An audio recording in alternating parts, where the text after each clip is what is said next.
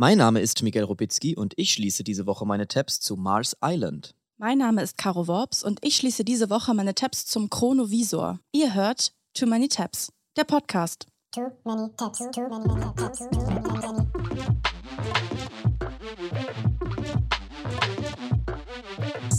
too many, too many tabs, too many tabs, too.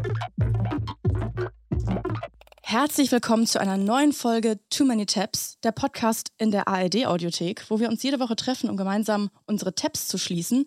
Ich bin Caro Worps und neben mir sitzt der Mann mit den schönsten Haaren im Showgeschäft. Miguel, ich finde, du hast eigentlich viel zu schöne Haare, um Podcast zu machen. Sag mal, was soll das denn jetzt? Ja, ich dachte, sag mal was Nettes. Ja, danke, Caro. Ich kann nicht so gut Komplimente annehmen, aber vielen Dank. Ja, gerne. Caro, die Jecke Zick ist gerade vorbei. Es ist heute Aschermittwoch, an dem die Folge hier erscheint. Es sind ja jetzt in den letzten Tagen echt viele Karnevalssendungen rauf und runter gelaufen. Ne? Ja, auch mit vielen spaßigen Reden von PolitikerInnen. Hier zum Beispiel die Strack-Zimmermann-Rede, die war ja viral. Aber ein Moment, da ist so ein bisschen untergegangen, ne? Ja, pass auf, zwei, glaube ich, in der gleichen Sendung sogar, in dem diese kultige Rede von dieser kultigen FDP-Frau gelaufen ist, hat auch Innenminister Herbert Reul einen Witz gemacht. Und da würde ich mal sagen, es schließt nicht aus, dass Politiker auch gleichzeitig guten Humor beweisen können. In Lützerath, da war die NRW-CDU ziemlich ratlos. Nur die Grünen, die haben geschmunzelt. Wissen Sie auch warum? Also das Setup ist klar, ne? Die CDU war ratlos. Und die Grünen? Was ist jetzt mit den Grünen? Was könnten die Grünen jetzt sein? Ja, Sarret. Ja, die waren nicht ratlos, die waren Lützerath-los. Hui. Einfach weggebaggert. Einmal weggebaggert. Völlig Lützerath los, oder? Jack. Muss man erstmal drauf kommen. Positiv, ne? Bekloppt, der Herbert. Ja. Ja, gut. Das ist Humorstandort Deutschland, würde ich sagen. Innenminister, die lustige Wortspiele machen. Weißt du, was ich auch gesehen habe? Völlig überraschend, Karneval unrelated, das ist ganz frisch passiert. Wie bei Fastnachtsnacht gucke ich auf Instagram und wer hat eine Story hochgeladen? Stefan Raab, out of nowhere. Out of the blue. Stefan Raab will jetzt ins Social Media Game einsteigen. Wir nehmen hier heute am Freitag auf. Gestern Abend war der Donnerstagabend und wie aus dem Nichts eine Story von Stefan Raab und er hat quasi einen Witz gemacht, also er hat die Story gepostet von dem Super Bowl Auftritt von Rihanna. Von der Halftime Show und hat da den Song aus TV Total, den er in den 2000ern rauf und runter gespielt hat, nämlich Ich liebe Deutschland, hat den da quasi so drunter gelegt. Ja. War witzig. Also man muss dazu sagen, das hat damals eine schwarze Frau gesungen und der Gag ist jetzt im Prinzip eigentlich auch, ja okay, Rihanna ist auch eine schwarze Frau. Also es ist schon so, ja, das ist der ganze Witz. Ich habe da so eine kleine Vermutung und zwar ist ja TV Total mit Puffpuff läuft ja gerade wieder, das produziert Stefan Raab auch im Hintergrund. Ich glaube, ich habe keinen Einblick in diese Redaktionsstrukturen, das ist jetzt eine reine Vermutung, aber ich könnte mir vorstellen, dass Stefan Raab vielleicht diesen Witz schon in der Sendung unterbringen wollte, am Mittwoch, dann hat es irgendjemand gesagt, Stefan, das ist vielleicht so ganz so eine gute Idee. Es ist nicht mehr 2003, vielleicht ist es eine andere Idee. Sie hatten jetzt in der letzten Zeit auch echt ein paar Shitstorms, ne? Sie haben irgendwie FDP-Politikerinnen nach Hotness sortiert, sowas, haben die chinesische Nationalhymne gespielt und zwar 3 alles Chinesen im Kontrabass. Da ist irgendwie die Zeit stehen geblieben und ich könnte mir vorstellen, dass das da wollte und dann hat es jemand verhindert, dann hat Stefan Raab sich einfach gedacht, nee, scheiß drauf, das finde ich so gut. Das hau ich raus auf Instagram, einfach so, gesendet aus dem Fluchttunnel in Hahnwald. Ich würde Stefan Raab darin bestärken, gerne mehr Insta-Content zu machen. Ich will, dass der mal so live geht und solche Sachen. Ja, das würde ich auch gern sehen. Aber er muss halt auch mit der Zeit gehen ein bisschen. Übrigens hat sich noch was Neues ergeben und zwar im Fall Shakira vs. Piqué. Eine Kleinigkeit, die auch wieder gerade komplett aufgebauscht wird. Und zwar hat Shakira am Valentine's Day ein Video von sich gepostet, wo sie gelip-synced hat zu I Might Kill My Ex. Und dabei putzt sie so die Wohnung und singt es so casual in die Kamera und da wird jetzt natürlich spekuliert. Morddrohung.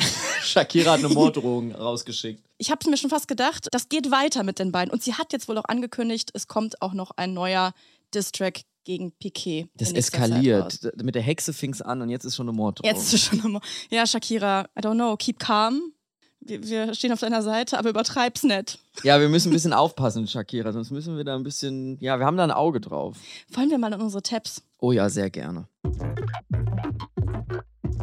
Mir wurde diese Woche ein Video auf meine TikTok-For-You-Page gespült, das mich in eine ganz komische Ecke des Internets hat abdriften lassen. Und zwar ging es in diesem TikTok um Jared Leto. Ich habe Fotos gesehen von Jared Leto und seinen AnhängerInnen, und ich sage mit Absicht AnhängerInnen und nicht Fans, weil in diesem TikTok erzählt wurde, dass Jared Leto wohl so eine Art weirde Sekte um sich geschart hat. Hast du das schon mal irgendwie mitbekommen? Es ist schon länger ein Thema. Ich freue mich wahnsinnig, dass du das Thema heute behandelst, weil ich war da tatsächlich schon mal im Rabbit Hole drin. Ja, wirklich? Es ist wirklich spannend. Es ist wirklich eine ganz neue Welt, und ich muss dazu sagen, also es ist jetzt wirklich nichts wahnsinnig Neues. Das rumort schon irgendwie so länger. Ich habe mich da jetzt nur das erste Mal so richtig reinbegeben. Ich habe es schon immer mal so auf Twitter und Reddit, aber mehr über so Witze und Jokes mitbekommen und bin noch nicht so tief in die Thematik eingetaucht. Aber durch dieses TikTok, als ich diese Bilder gesehen habe, habe ich gedacht, da muss ich jetzt mal noch ein bisschen rein recherchieren. Also man sieht da wirklich auf diesen Fotos Jared Leto, bekannt aus Hollywood-Filmen wie Dallas Buyers Club, House of Gucci, Fight Club, American Psycho und auch als Frontmann der Band 30 Seconds to Mars. Yes. 30 Seconds oder 30 Seconds? 30 Seconds to Mars. Er steht auf diesen Fotos in einem Gewand, das extrem stark an das von Jesus Christus komplett von Nazareth. Weiß, ne? Ja, komplett weißes Jesus sind das die Bilder von dieser Insel, wo dann alle Leute weiß sind? Ja, genau. Das ist komplett verrückt. Also er hat quasi ganz viele Menschen um sich geschart, die auch überwiegend weiß sind, und die haben auch alle weiße T-Shirts an, und es sind fast ausschließlich so junge Frauen. Das meinte ich. Nicht alle weiß, sondern alle so weiß gekleidet. Ja, sie sind weiß, aber sie sind auch weiß gekleidet. Ja. Ja. Genau, und sind alles fast überwiegend so junge Frauen, und die folgen ihm so. Er läuft so auf so einer Mauer, und die laufen wirklich wie die Jünger Jesu hinter diesem Hollywood- und Bandleader da. Ich habe mir immer schon gedacht, so, er wurde ja von Beginn an so wegen seinem Style so ein bisschen immer mit Jesus verglichen. Und da habe ich am Anfang immer so Mitleid gehabt und dachte, boah, wie big shoes to fill, wie scheiße ist, wenn du mit Jesus immer verglichen wirst. Ja, und er hat sich gedacht, Challenge accepted. Ja, ja, he went with it. Also der, auf jeden Fall ist es irgendwie, hat das geowned und lebt diesen Style ja selber und läuft da rum mit ganz in weiß und barfuß wie der Messias über die Insel. Das ist wirklich komplett crazy. Ja, er hat wirklich so diese langen Jesushaare, diesen Bart. Ein anderes Bild zeigt ihn dann so mit so einer Gitarre in so einer offenen Hütte und wieder in diesem weißen Jesus-Dress. Um ihn herum die AnhängerInnen starren ihn an, als würde der da wirklich gerade Wasser zu Wein verwandelt haben und lauschen ihm, wie er da wohl singt. Aber er macht ja einfach nur mittelmäßige Rockmusik. Und ich fand es irgendwie so weirde, bizarre Fotos, dass ich da eben mal ein bisschen tiefer reingehen wollte und so gucken, was ist das? Was ist das für eine Insel? Was soll das? Warum sind die da? Und warum sind da so viele Menschen, die das irgendwie mitmachen? Und ich bin auch deswegen dann relativ schnell fündig geworden, weil es da schon echt viele so Blog-Einträge gibt und so wenig seriöse Artikel jetzt so in so klassischen Zeitungen, sondern es ist eher so ein Blog- und Vlog-Thema, wo es echt die unterschiedlichsten Meinungen und Haltungen zugibt. Und da will ich jetzt mal so ein bisschen für Ordnung sorgen. Also dieses Projekt in Anführungsstrichen, was diese Band 30 Seconds to Mars da gemacht hat, heißt Mars Island. So, sie haben quasi ein Projekt gestartet, was wirklich an anmaßendem Größenwahn und Messias-Komplexen nicht zu überbieten ist. Bei Mars Island bieten Jared Leto und sein Bruder, mit dem er die Band zusammen gegründet hat, ein 3-tägiges Retreat auf einer Privatinsel in Kroatien an. So, das gab es 2019 zum ersten Mal, wobei man dazu sagen muss, dass die Band schon 2015 immer so komische Sommercamps in Malibu organisiert hat, und sie wollten das Ganze halt nochmal auf eine neue Ebene bringen. Aber das ist jetzt einfach eine komplette Insel, ne? Sie haben eine komplette Insel für sich. Das hat dann auch irgendwie so eine komische Wendung in diesem ganzen, wir machen ein Camp und sind da zusammen irgendwie im Sommer, hat da so eine komische Wendung reingebracht, weil da Jared Leto auch das erste Mal in diesem Jesus-Look dann aufgetreten ist. Guckt euch mal diese Fotos an, die sind wirklich geben einem ganz komische, beklemmende Gefühle. Hast du das auch mitbekommen, dass er da somit auch offen spielt? Genau. Dass er dann so, yes, it's a cult, immer so auf ironisch, ja, wir sind ein Kult. Ja, sie posten das dann, so Fotos auf dem offiziellen 30 Seconds to Mars.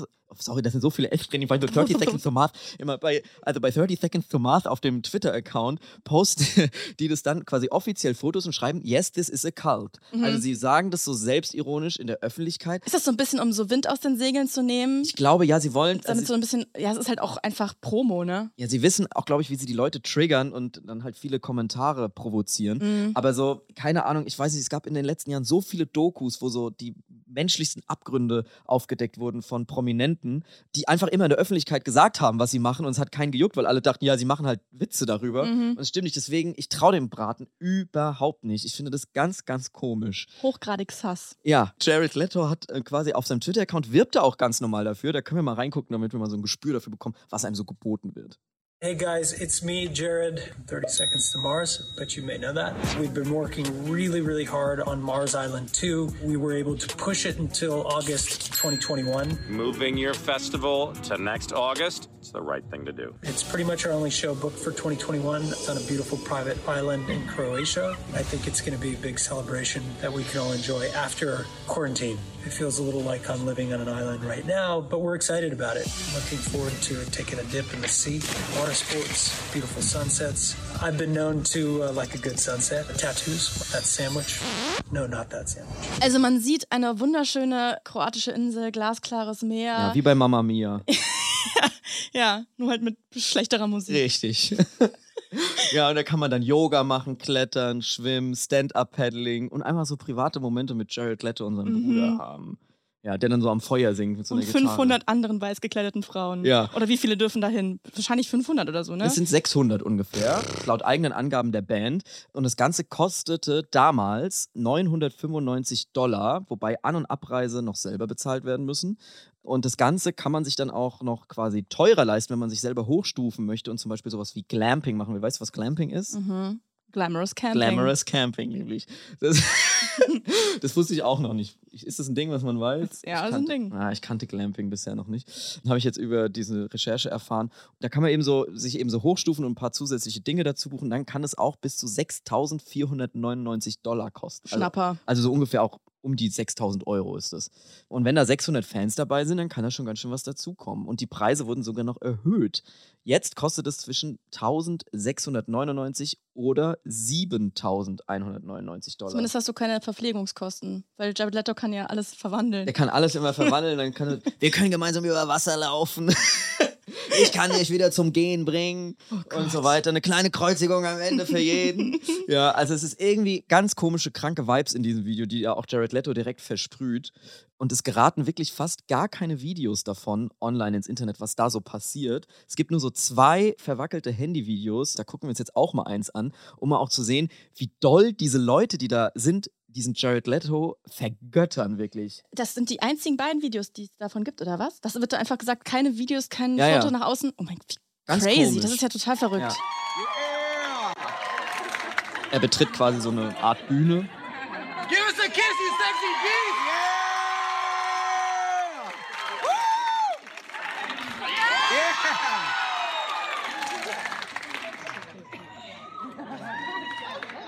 Yeah! Woo! Yeah! Er lacht wie der Joker. Ja. Just kidding you. Hi. Oh Gott. It's good to see you. Yeah. At the one and only Camp Mars. Sie rasten komplett aus. Er muss nur atmen. Sie rasten aus. Isn't it beautiful here? Yeah.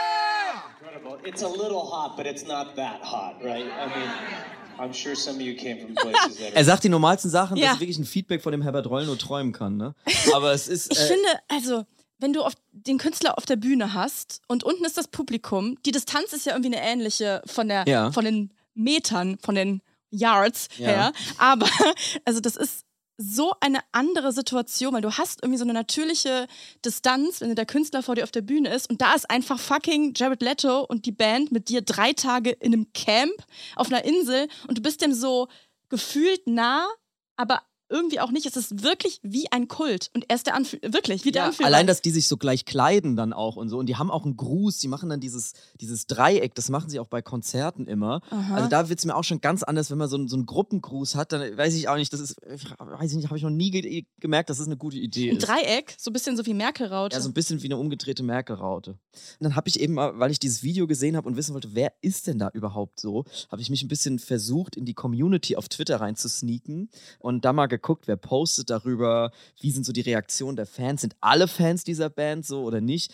Man muss wirklich sagen, es ist extrem gespalten. Also es gibt wirklich Fans, die da voll mitgehen und ihn einen Messias nennen und diesen Kult abfeiern und dann gibt es aber auch Leute, die halt einfach nur die Musik mögen, was schon komisch genug ist. Sind wir zu gemein zu der Musik von 30 Seconds to Mars? Keine Ahnung, habe ich noch nicht gehört. Genau, also die sagen dann, ja, ich mochte die Band und die Musik halt. Ja, da bin ich leider raus, wenn man sich jetzt plötzlich wie Jesus Christus verkleidet und da rumläuft. Das finde ich irgendwie komisch. Ich habe das Gefühl, das hagelt saftige Apple-Rezensionen, negative. Weil wir wieder arrogant die Musik shaden von Jared Leto. Ja, ich glaube, Jared Leto, das ist schon nach oben treten, wenn man da Witze drüber machen. Oder ein klassisches. Ja, nach ganz oben. Nach ganz oben, nach Jesus Christus nämlich. Und auch sonst muss man sagen, irgendwas stimmt mit Jared Leto nicht. Weil ich bin da ein bisschen tiefer noch in diese Twitter-Bubble rein und da sind mir ganz viele Sachen komisch vorgekommen. Da gibt es dann so random Facts, wie dass er auf so einem ehemaligen Militärgelände wohnt, bei dem auch irgendwie, wo Leute umgekommen sind und da hat er sich sein Haus drauf gebaut. Und es gab 2018 auf der Höhe der MeToo-Debatte mal einen Tweet von Dylan Sprouse, bekannt als Zack aus der Disney Channel Serie Zack und Cody, genau. Und der hat den geoutcalled und geschrieben, was ich schon lustig finde, dass ausgerechnet Zack von Zack und Cody Jared Leto outcalled. Und der hat geschrieben, dass Jared Leto wohl in die DMs von jedem weiblichen Model im Alter von 18 und 25 slidet und da gerne mal fragt, ob man mal auf dem Hotelzimmer mal was irgendwie mal vorbeigucken will. Und er ist halt über 50 Jahre alt, ne? Das darf man nicht vergessen. Er sieht so jung und gut aus, aber er ist über 50. Also es gibt echt viele komische Tweets auch von Leuten, die behaupten, dass er Minderjährige auf sein Zimmer mitnehmen wollte und so weiter. Irgendwas stimmt da nicht. Und dieses ganze Kultding, ich finde, das setzt dem Ganzen noch so eine Krone auf, dass man so, da gibt es keine Videos, man weiß nicht so richtig, was da los ist. Also ich würde sagen, im schlimmsten Fall ist es einfach eine weirde Sekte und im besten Fall ist es Abzocke. Die haben doch auch so einen Namen, die Gruppe, die nennen sich... Die nennen sich Echelon. Also die haben sich selbst so einen Gruppierungsnamen gegeben, Echelon, und die nutzen dann auch alle den Hashtag You Wouldn't Understand. Also wir sind quasi schon gar nicht befähigt, dass diese Genie, diesen Messias zu verstehen, weil wir sind irgendwie, also es hat schon so einen Vibe von so, die anderen sind alle ungläubig, weißt du? Das ist doch irgendwie, ich weiß nicht, keine Ahnung, da dreht sich mir der Magen um. Ich habe gerade heimlich einen Tab aufgemacht. Weißt du, was das heißt, Echelon? Im englischen Sprachraum wird darunter eine Formation einer gestaffelten Kampfordnung verstanden. Alles klar. Wo wir wieder beim Thema Militärbasis sind. Ich weiß nicht, was machen die auf dieser Insel? Haben die den ganzen Glitzer? Ich weiß es nicht. Irgendwas Komisches geht da vor sich. Also ich bin da jetzt auch noch zu keinem Ergebnis gekommen. Das sind meine Tabs diese Woche. Also ich stehe da auch stutzend davor, muss ich sagen. Unter meinen Tabs gibt es eine klitzekleine Überschneidung heute, unabgesprochen. Ich bin mal wieder abgetaucht in History-Tabs. Es geht um den sogenannten Chronovisor und es geht um Pater Pellegrino Ernetti. Ja, ich weiß genau, worum es geht. Was heißen diese Wörter? Also, Pater Ernetti, seines Zeichens italienischer Priester, Wissenschaftler, Experte für antike Musik und offizieller Exorzist. Der ist nämlich auch sehr geschichtsinteressiert. Ernetti hat eine Rede von Cicero vor dem römischen Senat 63 vor Christus so beschrieben. Seine Gesten, seine Intonation, wie mächtig sie waren. Was für eine Redekunst. So weit, so gut. Aber was diese Beschreibung so besonders macht, er behauptet, die Rede mit eigenen Augen gesehen zu haben. Und was es nochmal besonderer macht, er will das in den 1950er Jahren gesehen haben. Auf einer kroatischen Insel. Ja. Nämlich behauptet dieser Pater Pellegrino Ernetti, in den 1950er Jahren eine Zeitmaschine gebaut zu haben, namens Chronovisor. Aha. Ist jetzt schon geil. Ist jetzt schon geil. Das alles wird beschrieben in Büchern von einem Autor und Priester namens François Brune, der sich eben mit diesem Ernetti darüber ausgetauscht hat. Und diese Zeitmaschine funktioniert nicht so klassisch, wie man sich das vorstellt und wie man das so kennt, ne? Also dass Menschen irgendwie durch die Zeit geschickt werden, durch die Zeit transportiert werden können, sondern man konnte dadurch einfach Ereignisse sehen, also wie so Zeitreise-Fernsehen. Also nicht wie bei Rick und Morty, dass man einfach eine Maschine anstellt und dann... Also du guckst quasi in die Vergangenheit rein. Welches Ereignis aus der Vergangenheit würdest du gerne mal sehen im Zeitreisefernsehen? Den Auftritt von Herbert Reul nochmal gerne von letzter Woche. Ich Rapunzel, als ob die Haare wirklich so lang waren. Ja, in welchem Jahr war das nochmal? Nee, ich glaube Dinos tatsächlich. Ja, Dinos würde ich sofort sehen. Da erwische ich mich nämlich manchmal dabei, wie ich mir so denke, nee, oder? Das kann nicht. Nein, die Dinos kann es nicht gegeben. Sein. Ja, das würde ich einfach wahnsinnig gern wirklich mal sehen. Auf jeden Fall, dieser Ernetti behauptete in den 1950er Jahren, das gebaut zu haben, diesen Chronovisor, aber nicht alleine, sondern zusammen mit 12 berühmten Wissenschaftlern, ich muss nicht gendern, er nannte 2 auch, die angeblich dabei waren, 2 berühmte, und hat diese Namen 1992 erst veröffentlicht, nämlich der italienische Kernphysiker und Physiknobelpreisträger Enrico Fermi, der Vater des nuklearen Zeitalters genannt wird, wusste ich auch nicht, und der Raketentechniker und SS-Sturmbahnführer Werner von Braun. Schon eine illustre Runde, ja, kann man sagen. Squad Goals damals, ne? Ja, ja, wirklich. Und dieser Chronovisor wird jetzt so beschrieben, es gibt natürlich keine Bilder davon, es ist alles ein Mystery. Er besteht aus zahlreichen Antennen aus den verschiedensten Metalllegierungen, auch aus 3 mysteriösen Metallen, die Licht- und Tonsignale auf allen Wellenlängen empfangen können. Dann so Richtungsfinder zum Einstellen auf eine bestimmte Zeit, einen bestimmten Ort und eine bestimmte Person. Das kommt mir schon mal sehr komisch vor, dass du es irgendwie auf eine Person einstellen kannst und eben auch ein Bildschirm und ein Aufnahmegerät. Das heißt, du konntest das, was du siehst, aufnehmen. Auf VHS-Kassette oder wie? Auf so eine Art, genau. Und das Ganze eben from any time and any place. Klingt für mich komplett logisch, ehrlich gesagt. Ich habe so wenig Ahnung von Technik und Physik, das kann für mich gut und gerne funktionieren. Ja, so ein Laptop verstehe ich jetzt auch nicht in dem Sinne, ne? Den meine ich auch an, der funktioniert einfach. Also ich bin wirklich nicht richtig schlau draus geworden. Da ist irgendwelche aus dem All stammenden Signale und die formen sie dann um in optische und akustische Signale und können das dann auf einem Fernseher, konnten sie sich das dann angucken tatsächlich. Also es ist absurd. Niemand hat das je gesehen, diese Filmaufnahmen, außer eben dieser Kreis aus den 12 Wissenschaftlern. Und Ernetti behauptete, dass sie sich dann um diese Maschine versammelt haben und in die Vergangenheit geguckt haben. Folgendes haben sie gesehen.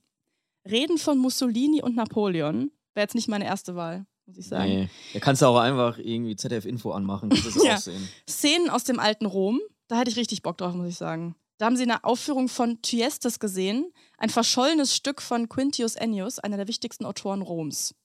Und für diese Zeitreise ins alte Rom hat Ernetti Beweise geliefert. Er hat nämlich dieses verschollene Stück, was niemand je irgendwie zu Ohren bekommen hat, Thyestes, das, was er da in der Vergangenheit im alten Rom angeblich gesehen hat, hat er transkribiert und in lateinischer Sprache veröffentlicht. Und das war irgendwie ein Riesending, aber es war noch nicht das Highlight seiner Zeitreisen.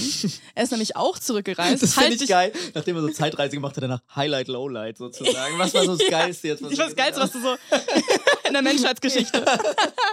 Pass auf, halt dich fest. Er ist auch zurückgereist zu Jesus' letzten Tagen und hat ein Foto von der Kreuzigung Jesu gemacht als Beweis. Doch. Und dieses Foto gibt's? Pass auf, das Foto wurde am 2. Mai 1972 veröffentlicht von der italienischen Zeitschrift La Domenica del Corriere. Ein Chronovisor-Foto vom gekreuzigten Jesus Christus. Nein, und damit hast du das da? Kann ich das mal sehen? Das kannst du sehen, ja.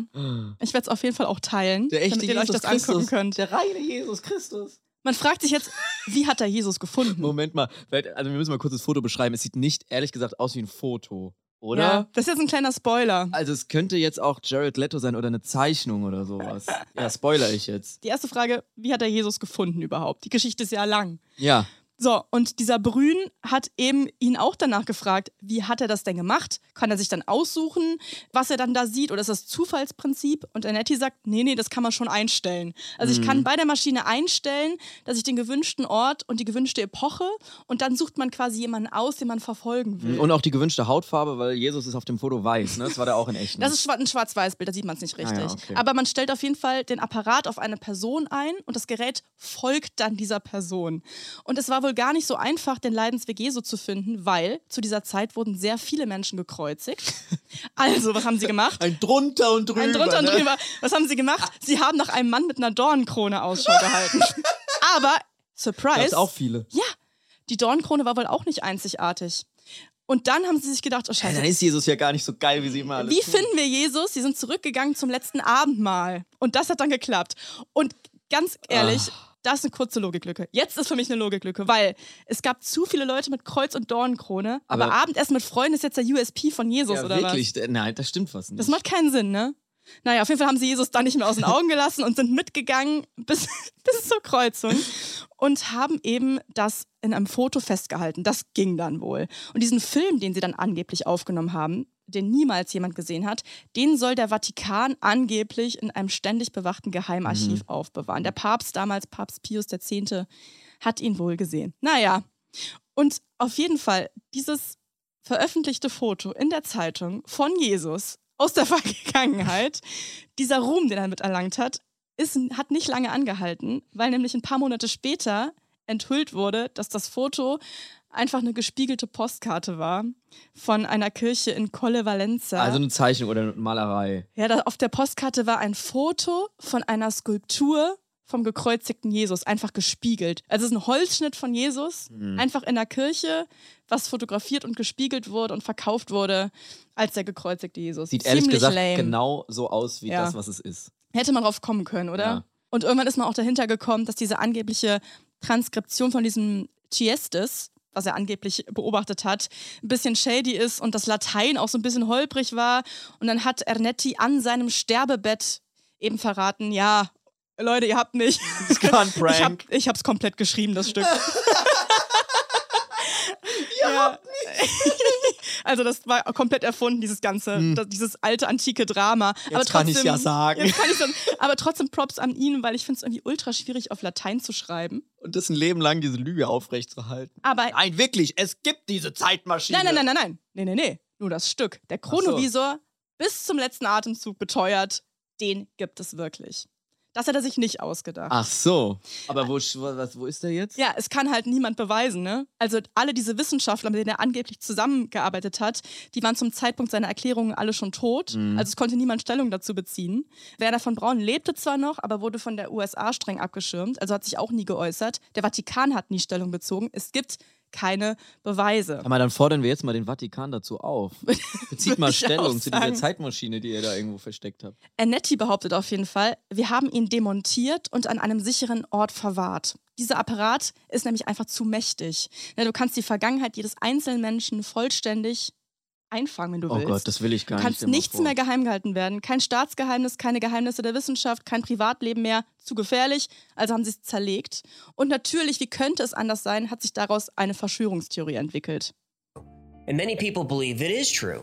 Believers say the church keeps the Chronovisor a secret, but does use it occasionally to influence world events. And that's something to think about. Ja, alles klar. Nee, muss man nicht unbedingt drüber nachdenken. Also die große Verschwörungstheorie, die man irgendwie in sämtlichen Reddit-Threads und YouTube-Videos immer wieder liest, ist, der Vatikan hat eine geheime Zeitmaschine. Und das alles geht zurück eben auf diesen durchgeknallten Priester. Ich finde es auch gut, dass es zerlegt ist, wenn es das gäbe. Ja, dann wäre es mir schon unangenehm. Ein gruseliger Gedanke, welche peinlichen Sachen da ans Licht kommen könnten, wenn die sich irgendwie auf dich fokussieren und dein ganzes Leben sich nochmal angucken. Da gibt es bei mir auf jeden Fall genug Sachen, die der Chronovisor nicht finden soll. Eine Sache, die mir spontan einfällt, ist leider eine, die es auf Film gibt. Da brauchst du diesen Apparat gar nicht mehr. Ja, und zwar ist es, wie wir 2014 mit dem Chor Ohrwurm von den Wise Guys gesungen haben beim Chorkonzert. Das gibt's leider auf Film. Hallo, ich bin dein Ohr. Haben sie alle so A Cappella-Sachen dann auch gemacht? Was hast du gemacht? Sag nichts. Doch, sag doch mal, was hast du denn gemacht? Wenn ihr uns Tabs schicken wollt, offene Tabs und Rabbit Holes mit Themen, die euch beschäftigen, dann könnt ihr das gerne machen. Zum Beispiel per Mail an toomanytabs@ndr.de. Oder ihr schreibt uns auf Social Media an @Caro Worps oder @MiguelRAusA. Dann hören wir das auch. Genauso wie ich jetzt gleich Ohrwurm von den Wise Guys höre. Hallo. Bis nächste Woche. Tschüss. Too Many Tabs ist eine Produktion von TRZ Media im Auftrag des NDR. Wir sind eure ModeratorInnen, Miguel Robitzski und Caroline Worps. Producerin Henny Koch. Ausführender Produzent TRZ, Robin Drömer. Ausführende Produzentin NDR, Johanna Leuschen. Redaktion NDR, Melanie Litzbar. Musik, Joel Delato. Neue Folgen gibt es immer mittwochs in der ARD Audiothek und überall da, wo es Podcasts gibt.